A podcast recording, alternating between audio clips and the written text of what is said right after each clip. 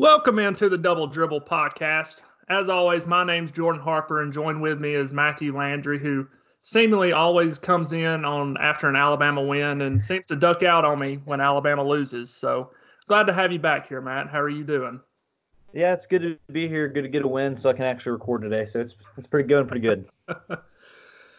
yeah, I'm glad to have you here too. It, gets lonely sometimes, but especially after losses. But today we're glad to be joined by Blake Lovell, who's the host of Locked On SEC podcast. You can follow him on Twitter at Blake Lovell, and he he's someone that is Alabama fan by day, Auburn fan by night, and is very popular within the SEC basketball community and does a great job of covering SEC basketball. And I mean, without further ado, how are you doing, Blake? Well, it's funny you guys talk about getting to record after a, a win. What about me? I I got to record after a loss here. Um, so I mean, you know, right? I guess that's the running joke. Because if I'm an Auburn fan, then I don't understand why I have to come on after I lose and you guys win. So it's kind of a solemn um, podcast today for you. I'm sorry you have to feel that way. No, it's just a running joke for Alabama fans to call Blake a Auburn fan when he says anything positive about Auburn on Twitter, and it's right the opposite when he says something not positive about Auburn, then uh, or something about Alabama, then Auburn fans claim he's a an Alabama fan. So he's a he's a he's a very unbiased fan. We'll we'll just put that to rest. But a fan of humans. yeah. Alabama comes off a 90 to 86 win last night against South Carolina, and it it it was a close game throughout. Um, early on in the game, Alabama fell behind 11 to one, and then 20 to eight. But Alabama came back and trailed by two at halftime, and ultimately ended up winning 90 to 86 to move their record to 16 and 13 overall and eight and eight in conference. And South Carolina fell to 17 and 12 and nine nine and seven in conference. And just just a neat side note, um, their last meeting in or their meeting in 2017, Alabama won in four overtimes. I don't know if y'all remember that game. Alabama fans pretty much do. Um, Riley Norris and Avery Johnson Jr. took over that game surprisingly, and Alabama won 90 to 86 in four overtimes. So this is the same exact score in regulation that was in 2017 in four overtimes, and that just kind of shows the culture change that happened with Alabama when Alabama got Nate Oats. They're scoring 90 points for the I believe the sixth time this year in regulation, and they could they could barely even get that in four overtimes just two years ago. Run through some of the stats. Um, Alabama, U.S. or South Carolina shot the ball fairly similarly, uh, 45% for South Carolina, 43 for Alabama, and three point percentage. Alabama made nine of 24, and South Carolina five of 14. But the game was won at, and lost at the free throw line, which is pretty typical in SEC basketball. And we'll get m- more into that with Blake, who is a advocate for the SEC officials. Oh um, boy. Yeah, it, it's a it's a soft subject or a sore subject for Blake to discuss, but we'll get dive deeper into that. but Alabama made more free throws than South Carolina attempted, and Alabama shot 33 of 47 from the free throw line, 47 free throws. I mean, just let let that dive in or you know soak in a little bit. And you, South Carolina shot 17 to 26. So Blake, I, I, know you watched the game. You said um, I know I had to pain you for Alabama to win this game, but well, kind of just dive right in and just tell me what you saw and um, how the how the game kind of transpired. Yeah, no, it's a big win. I mean, it was as we said with with all these bubble teams in the SEC at this point. I mean, you, you just have to win every game. Like they're the resumes aren't impressive enough to warrant losing games at this time of year, no matter who you play, I think, for the most part. And so for everyone, it's just, you know, winning games. And everybody kind of said, you know, this was essentially an elimination type of game in terms of not either team's going to play their way in just by winning this game, but uh, the loser probably, you know, the, the challenge gets a little bit bigger in terms of what you have to do in the SEC tournament. So uh, it's a big win, and I thought you know without John Petty on the floor, I I honestly came into this game thinking it's a pretty bad matchup for Alabama because I've probably been more impressed with South Carolina than most people have. I think a lot of people sort of just look at South Carolina and say, well, you know, maybe they're sort of taking advantage of what's been an up and down year in the SEC, but when you look at their depth, I mean, their size, I mean, I think South Carolina is actually a pretty good team. Um, you know, but but they're like a lot of teams in the SEC where one day they look they are a pretty good team, and other days they don't look like a pretty good team. So um, it's a big win, and I think the biggest thing, you know, like you're saying, is just this is why I tell people, and a lot of people have asked, and we've had this conversation for a couple weeks now. When when someone asks me, who is the most dangerous of the four bubble teams? If we say it's Alabama, Arkansas, Mississippi State, and South Carolina, which team are you going to look at and say, okay, that team is the one that you feel like could win multiple games in a tournament type of setting? Um, and potentially be a team that we're talking about. And I'm not going to compare them to Auburn of last year, which that's what everybody likes for me to do. But I don't really look at it that way. I just look at a team that, okay, if you had to pick from one of these four, who's the most dangerous based on how they play? And I don't know how you could argue that it's not Alabama because their offensive style is so much different and it's so hard to prepare for. And like you were saying, go back to that game they played against South Carolina several years ago.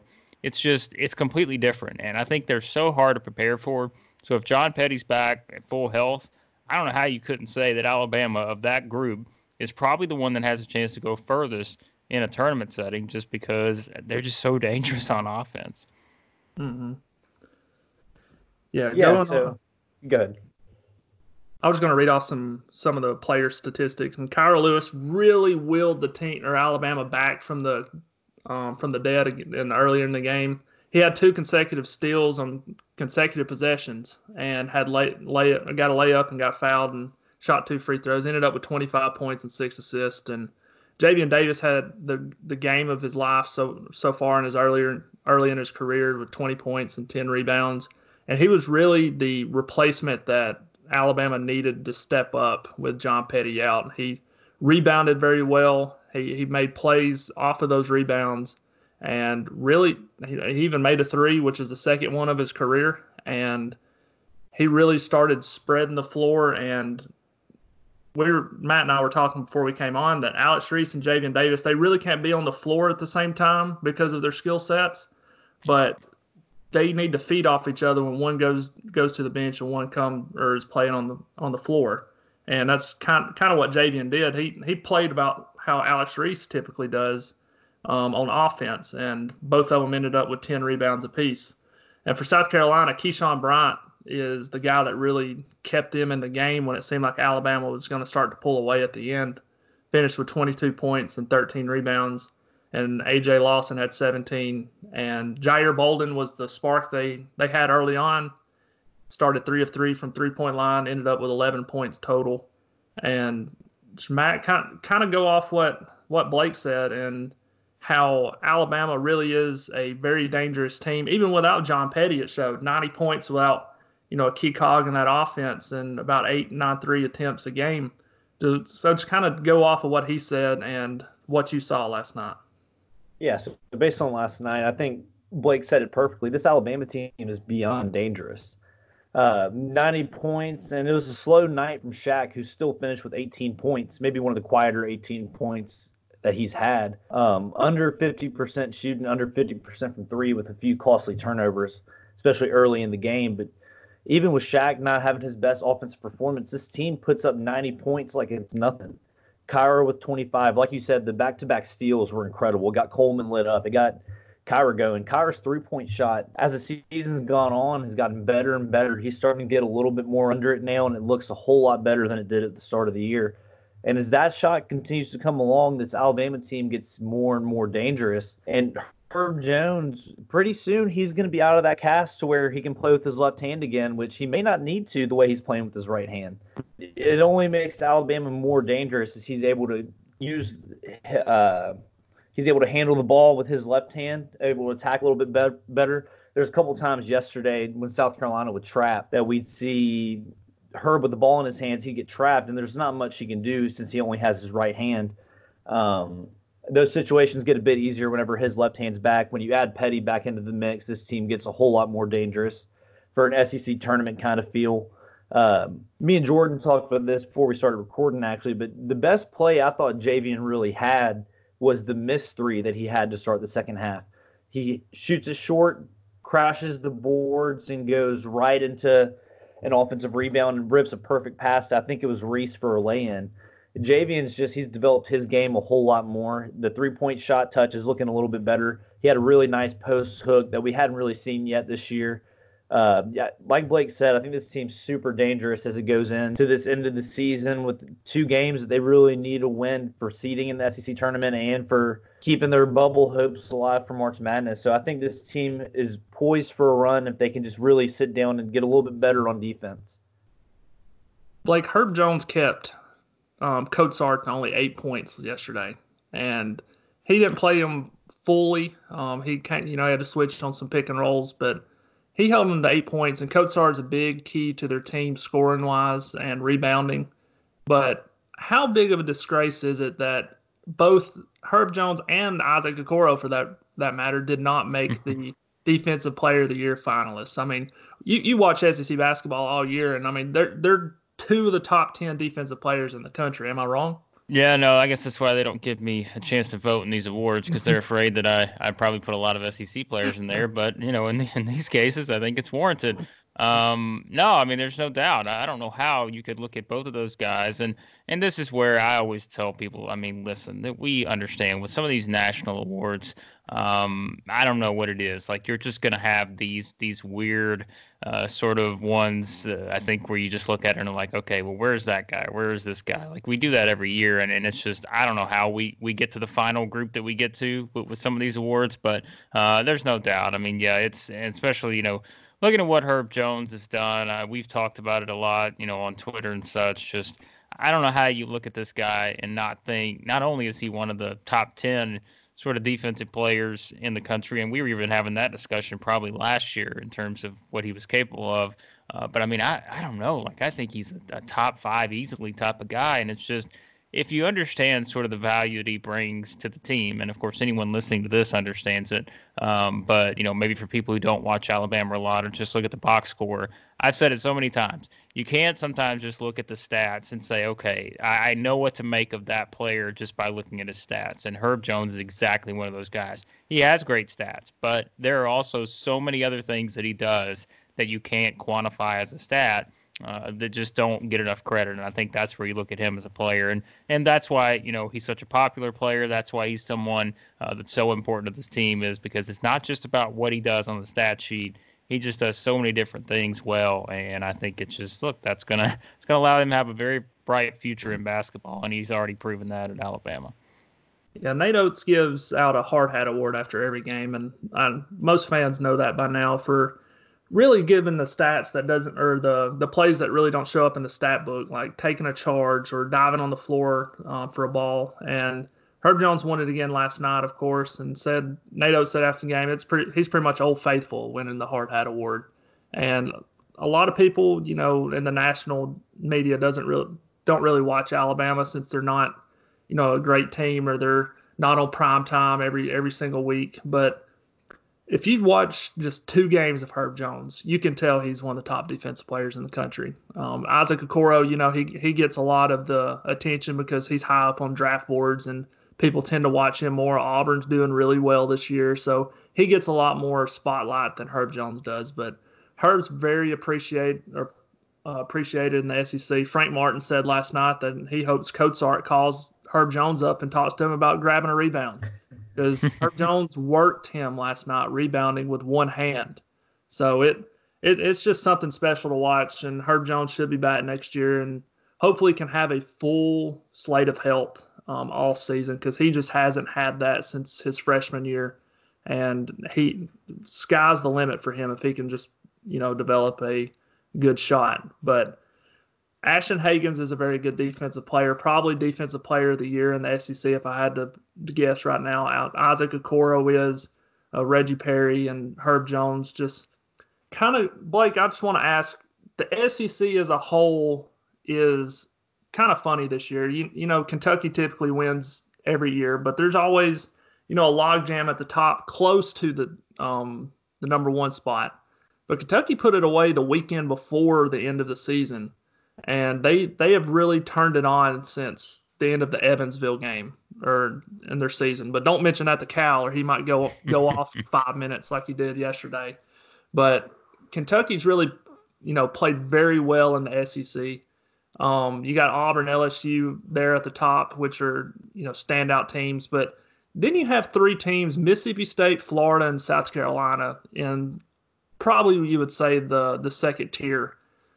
Go off of what Mississippi State has done this year um, in South Carolina that's made them so successful, and it, you can even dive into Texas A&M, who's a team that really surprised people uh, to really have a successful season. Because Florida, you know, based on their preseason ranking, was, it's been quite a disappointment with their talent. But kind of just go in on the SEC is what I'm trying to say, and kind of give your analysis of how these teams stack, have stacked up this year.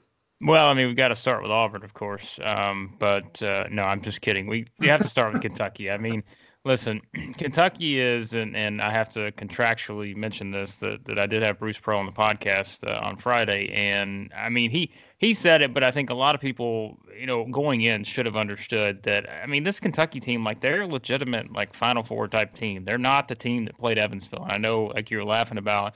Um, anytime you mention that now, it's just one of those things where it seems like week after week, all we do is mention Kentucky losing to Evansville. That's great, but um, that was a long time ago. And now they are a legit national championship, Final Four type of team. Like they're that good, and and that's why I think you look at them and it's just I, don't know. I mean, Immanuel Quickley at this point, you can make a lot of cases for Player of the Year, but as the season has gone along, as we're here with a week to go in the regular season, I just think he's probably the guy because of how much better he's gotten. How I mean, he's just been the most consistent player probably from start to finish in the SEC, and and I think that's something that, that has to be valued, and and he's gotten so much better too. I mean, we've seen him just take over some of these games, um, so that's helped Kentucky reach this point to where I think they are, you know, I don't know exactly how you would scale that and say are they the far and away the best team in the SEC? I mean, they're they're sort of playing like it at times. Uh, and then you know that group behind them with Auburn and LSU. Um, I mean, Auburn is Auburn's not the same team that were last year, and I think anyone who tries to convince themselves of that uh, are kidding themselves because they're just not. They don't shoot the ball well enough, and I think that's something where let, let's say last year, if if a team matches up with Auburn, if you play Auburn in a tournament setting last year, if you would have tried to say, all right, you know, we're going to come out, we're just going to play them zone for 40 minutes, you got laughed out of the building. There was no chance you could have played a team like that, um, you know, and, and had the best chance to win, knowing how well they shot it from three. And that's where, like this year, I'd say a lot of teams, let's say Auburn gets to a four or five seed in the NCAA tournament, and they're playing one of these hot 12 or 13 mid-major type of teams that they can in no way match up with them one through five. And like, all right, well, let's come out and let's play a zone. Let's make them shoot the three. Auburn hasn't played well, great. I mean, hadn't played great away from home. They don't shoot it well. Um, so that's where I think one of the sticking points with them. Otherwise, I mean, look, they're talented. They're, they're a very, very good team, and you wouldn't be surprised if they were able to get back to the Sweet 16 because they just have the talent to do it.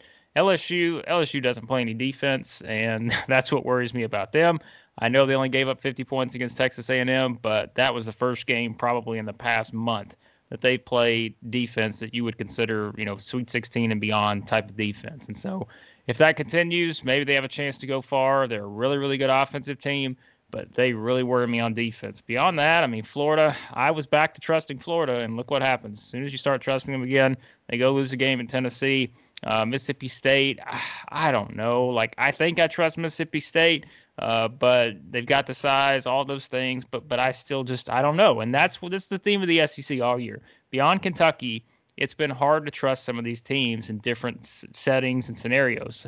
And I don't know that that's going to change any, and that's going to make for probably one of the craziest SEC tournaments in years because you could literally go up and down the board and say, I can make a case why that team could win it, why that team could be the spoiler that gets to the you know the SEC tournament final. Uh, that's just sort of the season it's been in the SEC.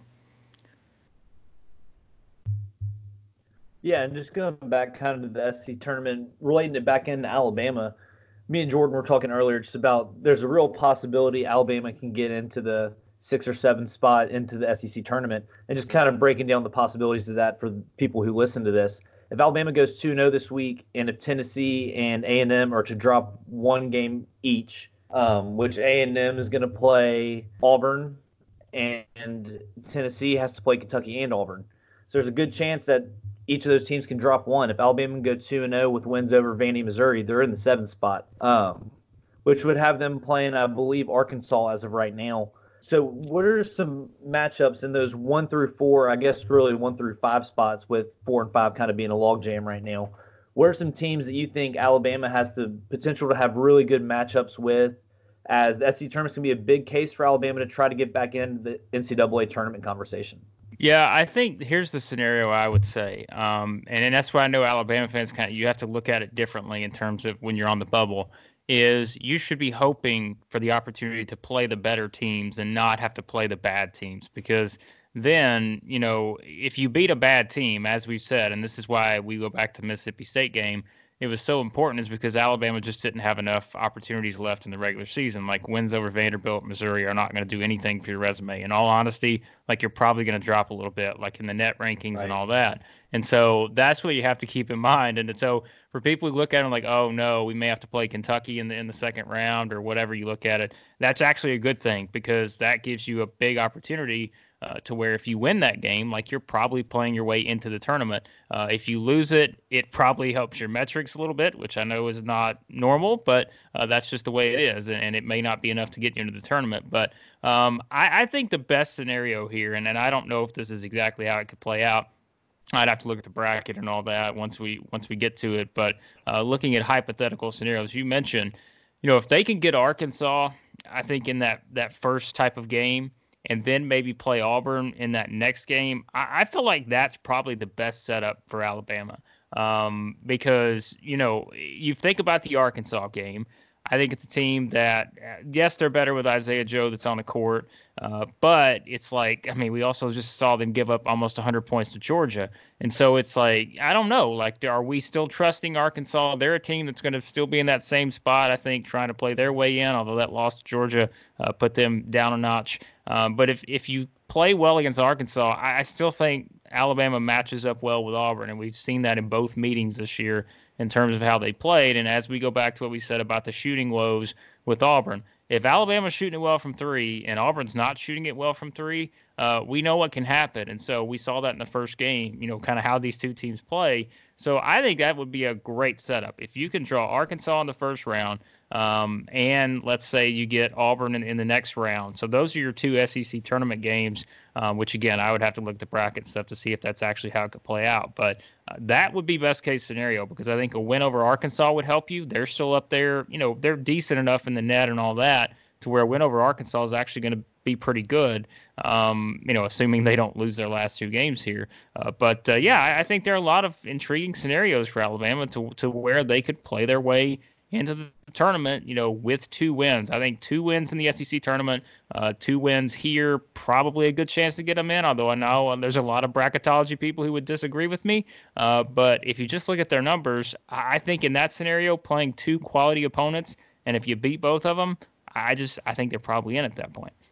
Is it not weird that Arkansas has a I mean, it's a good possibility that they can finish bottom four in the conference and still be in the discussion to make the NCAA tournament. Is, is yes. that not crazy? No, it's very weird. And that's what people keep going back to the well, they have to judge us without Isaiah Joe.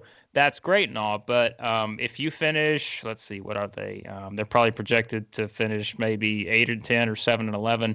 I'm sorry. Mm-hmm. You're, you're not going to, like, we can't have that discussion. If you go 7 and 11 in the SEC, um, I just, I don't think we can have that discussion. Like, yeah. it's not, you know, it's not enough to me. So, yeah, in, in a conference that's only going to get four teams yeah. in the in the in the tournament that being below 500 by four games or even three games is you know that that's asinine to think about. If you're 7-Eleven in the Big Ten, sure. Um, this isn't are, the SEC of last year. Like last year, I think you could have made the argument. This year, I don't think there's a chance you can make that argument. Yeah, it's all about who you beat, when you beat them, who you lose to, um, stuff like that, and in the end too. But I mean, you just have to look at the record sometimes. I mean, that's not what Alabama fans want to hear because Alabama's record's not good, and they they feel like Alabama has a decent chance to make it too. But sometimes you just have to, and yeah.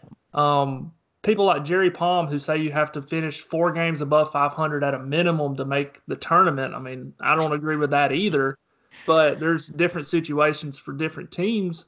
But to finish bottom four in a conference that's not even, you know, is having a down year in a you know non-traditional Power Five conference in the basketball. I mean that I, I don't think you should be even considered at that point. But I understand Arkansas's had injuries and uh, with Isaiah Joe out, but Alabama's had injuries too, so it's oh, like yeah. I mean, you know, I mean, it's, that card. We can go all know, day. I'm now. glad you brought that up. Yeah, let, let's go off that. Um, yeah. No, I, I agree. Like it is, and that's why I think with the bracketology stuff, like people have to remember, like everyone is not using the same formula when they uh, mm. when they put a bracket together. And, and they, everyone always asks me why they're like, why are you using Joe Lunardi? Why do I tweet out his stuff so much uh, when he's the fifty something most accurate? I'm like, Here, let me tell you why I tweet out because that is the one literally everyone asks about. They always want to know where Lunardi has you mm-hmm. because the SEC is on ESPN. Like there is an entire network, and he's the one that's always on these games talking about it. So uh, for anyone that wants to know, and I've been asked that question so many times, that's why I do it. Is because literally I get asked about him the most. And so here you go. I just can't. I can't tweet out all seventy-eight thousand two hundred forty-seven, you know, bracketologies out there. I wish I could, but it's just not possible. Yeah, it it it, it can be a give you a headache thinking about it sometimes of how how people are different in their bracketologies. Um, you know, Eric Haslam, a good friend of ours, um, tweets out his bracket deserves every week, and got guys like Bracket Dave that I follow that's really good, and they they could be totally different from Joe Lunardi, but because Joe Lunardi's on the big network, people are going to follow him um, more closely than some of these other guys, but kind of shifting off of that and going into Alabama's chances. Um, like you said, they need to find teams in the tournament that are actually going to help them in the net or help them in quality of wins. Like Arkansas would be a good one.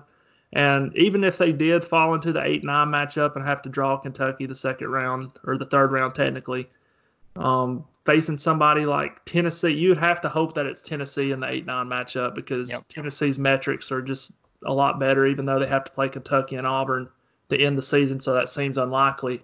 But facing Kentucky or Auburn or even LSU, Mississippi State or Florida in the in the third round would be big time for their their resume if they were to to make it that far. And Matthew and I both said that 19 wins has been the target. I mean, I hate, we hate putting a target win total to make a tournament because different things factor in more than wins.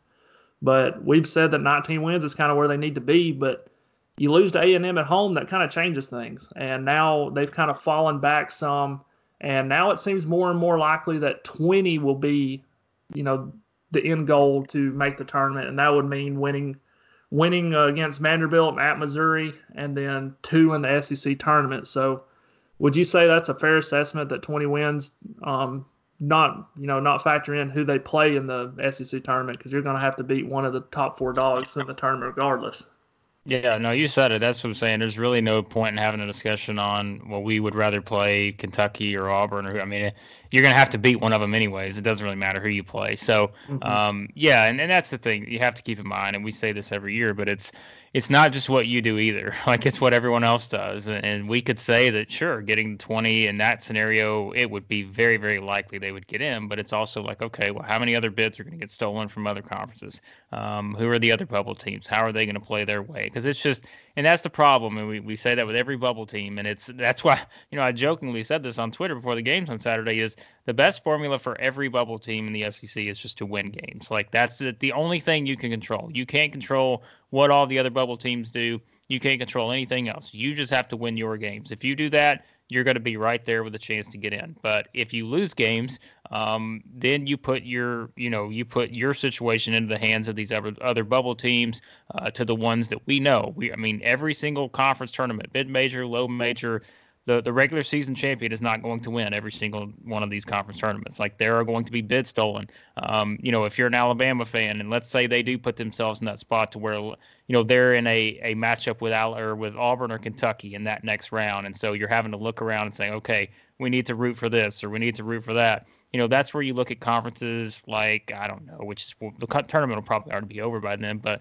like the SoCon. Um, you know, you need to be hoping that East Tennessee State wins the SoCon because if they were to get to the final and lose to Furman or Greensboro or somebody like that, East Tennessee State's probably still getting in the tournament.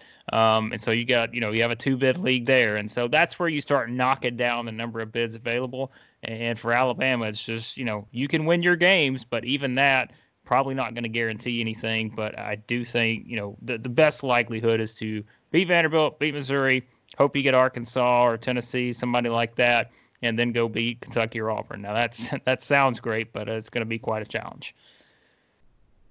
Yeah, it's definitely going to be a challenge, and this is definitely a position that Alabama fans have kind of grown accustomed to over the years. And um, so, just kind of taking it out of this kind of depressing topic at times, with it being March, with Alabama fans. Um, we see Nate Oats kind of implement this new system here. You know, we were familiar to this position for a long time with Avery Johnson and Anthony Grant over the past eight, nine years. So, what are some things, Blake, that you've seen this year that have kind of encouraged you about the future of the program? What are your thoughts on what Nate Oats has done so far, and kind of what what are some things Alabama fans can be excited about, even if we do miss the tournament this year, moving forward into next year and the rest of the future?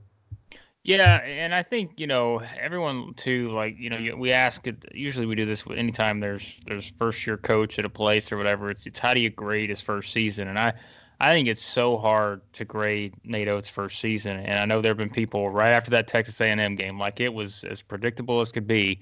Everybody ready to jump on and say, "Well, Alabama, same spot it's always been. Um, you know, they're they're not ever going to move forward. Nate Oats isn't the guy." I'm like hey guys, let's you know 26 games. He's had 26 games as a head coach. Um, let's let's not go too far with this because uh, you know it's a team. Whatever we, we saw the stat all over the the South Carolina game uh, about how many players that have been available have missed games due to injury and all that. Uh, so it's really hard to grade because if we go back, I mean, we can play the what if game with everyone, but let's say Jahvon Quinterly gets, uh, you know, his transfer granted. Let's say Herb Jones, Alex Reese, uh, Beetle Bolden, John Petty, all these guys that have dealt with injuries throughout the year. Uh, let's say only half of them are dealing with that, and you, you know, you have another two that have, that have just go through the season, you know, playing just fine.